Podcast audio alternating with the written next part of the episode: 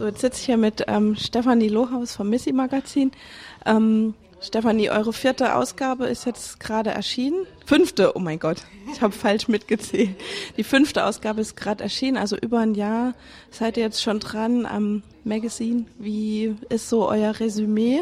Also das, das Resümee ist, muss ich jetzt äh, ehrlich sagen, ein gemischtes. Also auf der einen Seite ist es ganz toll, weil wir nach wie vor auch immer noch ganz viel Feedback bekommen, was sehr positiv ist und ähm, wir auch das Gefühl haben, dass wir uns etablieren können. Also es, es gibt immer mehr Abos und so, ne? Und auf der anderen Seite ist es aber auch schon sehr anstrengend, weil natürlich ähm, ist es ja nicht nur das Magazin, sondern auch machen wir im Endeffekt ja eine, eine ganze Firma drumherum, die sehr viel Arbeit braucht und Aufmerksamkeit. Und das sind jetzt nicht so unsere Lieblingsaufgaben dann ist es natürlich auch immer noch schwierig äh, mit Anzeigenkunden etc.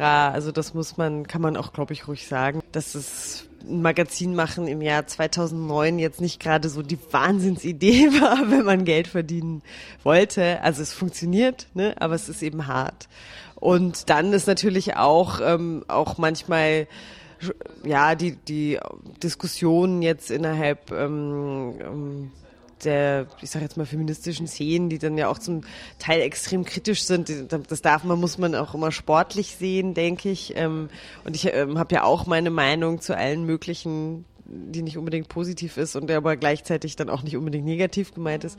Aber manchmal denkt man dann so, ach komm Leute, ausgerechnet von euch wollen wir doch jetzt liebe Support haben.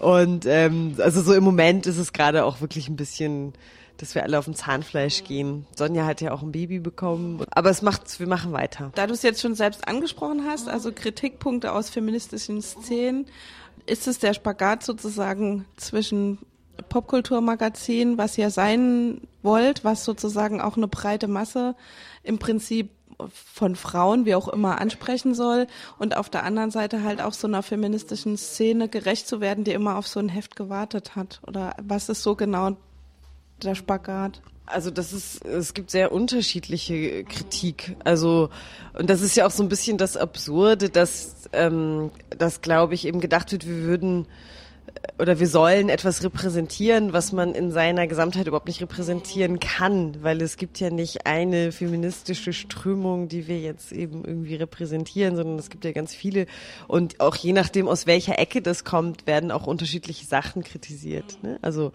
äh, also es gab auch Kritiken, die ich eher so verstanden habe, dass die Autorin dann sowas möchte wie eine Brigitte Young-Miss oder ne oder auf der einen Seite ja, und auf der anderen Seite gibt's dann eben Autorinnen oder Wissenschaftlerinnen, die alle Bilder äh, daraufhin untersuchen, äh, was für eine Ethnie jetzt die darauf abgebildeten haben und uns dann so eine Art Rassismus unterstellen oder sowas. Also sowas.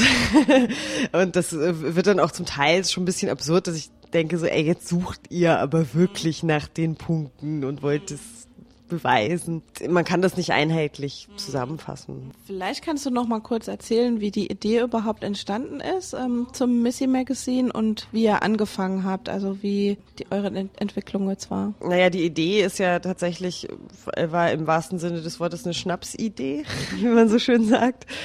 Ähm, und ist entstanden ähm, als Chris und ich, also zwei von uns, die das ja auch machen, äh, so amerikanische Vorbilder, The Bust Magazine, Venus Scene, ähm, eben Popkulturmagazine für Frauen mit feministischem Background gelesen haben und ähm, begeistert waren und uns überlegt haben, okay, warum gibt es das in Deutschland nicht? Und die Zeit ist reif dafür, dass man das mal umsetzt.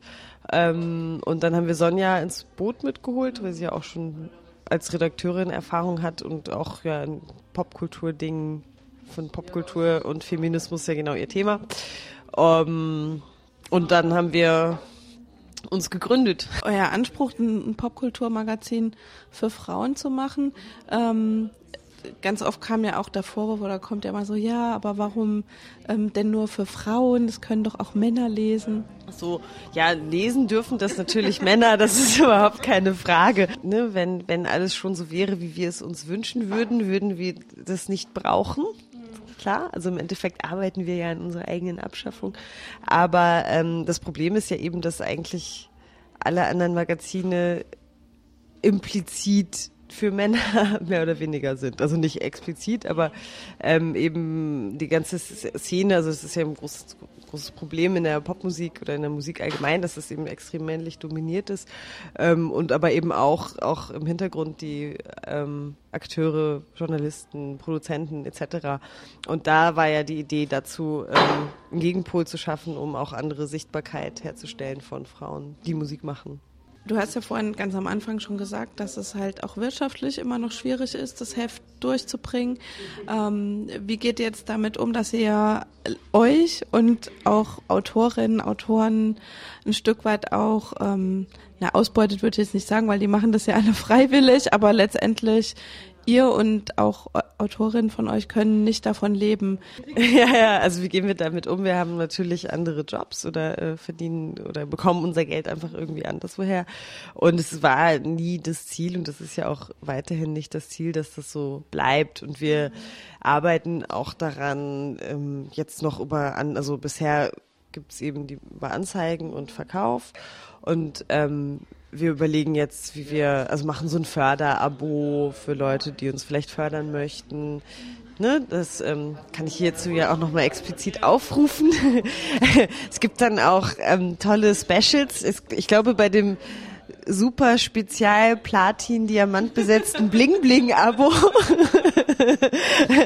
da laden wir dann die, Ab die Abonnenten auch zum Abendessen ein. Und wir gucken, wo, wie, ne, wie wir noch mit öffentlichen Fördergeldern, also ob da geht und Wirtschaftsförderung etc. und versuchen auch darüber nochmal ähm, Gelder zu bekommen. Und sonst müssen wir einfach irgendwie durchhalten, solange wir können. Ne? Und wenn das nicht besser wird, dann stellt sich irgendwann die Frage, ob man, also wir haben ja ziemlich hohe Produktionskosten. Das Heft ist ja relativ hochwertig produziert, also es ist ein Hochglanzmagazin und das ist natürlich auch dementsprechend teuer.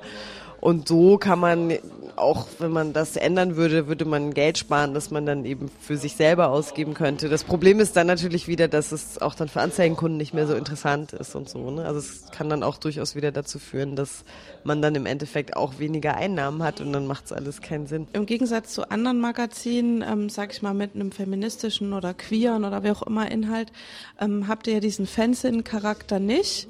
Hast ja selbst gesagt, es ist ein Hochglanzmagazin. Warum ist es euch wichtig? Also das hat was äh, damit zu tun, dass wir eben uns davon auch finanzieren wollten und eben eigentlich nicht. Selbstausbeutung ist es, denke ich, immer. Ne? Und auch also Ausbeutung dann der anderen, die sich freiwillig ausbeuten lassen, weil ich glaube nicht, dass es jemals so viel abwirft, dass man, dass man das ernsthaft als vernünftige Einnahmequelle bezeichnen kann. Aber es geht ja erstmal darum, so den Grundlebensunterhalt zu sichern. Und aber mit einem Fernsehen ist das ja von vornherein ausgeschlossen.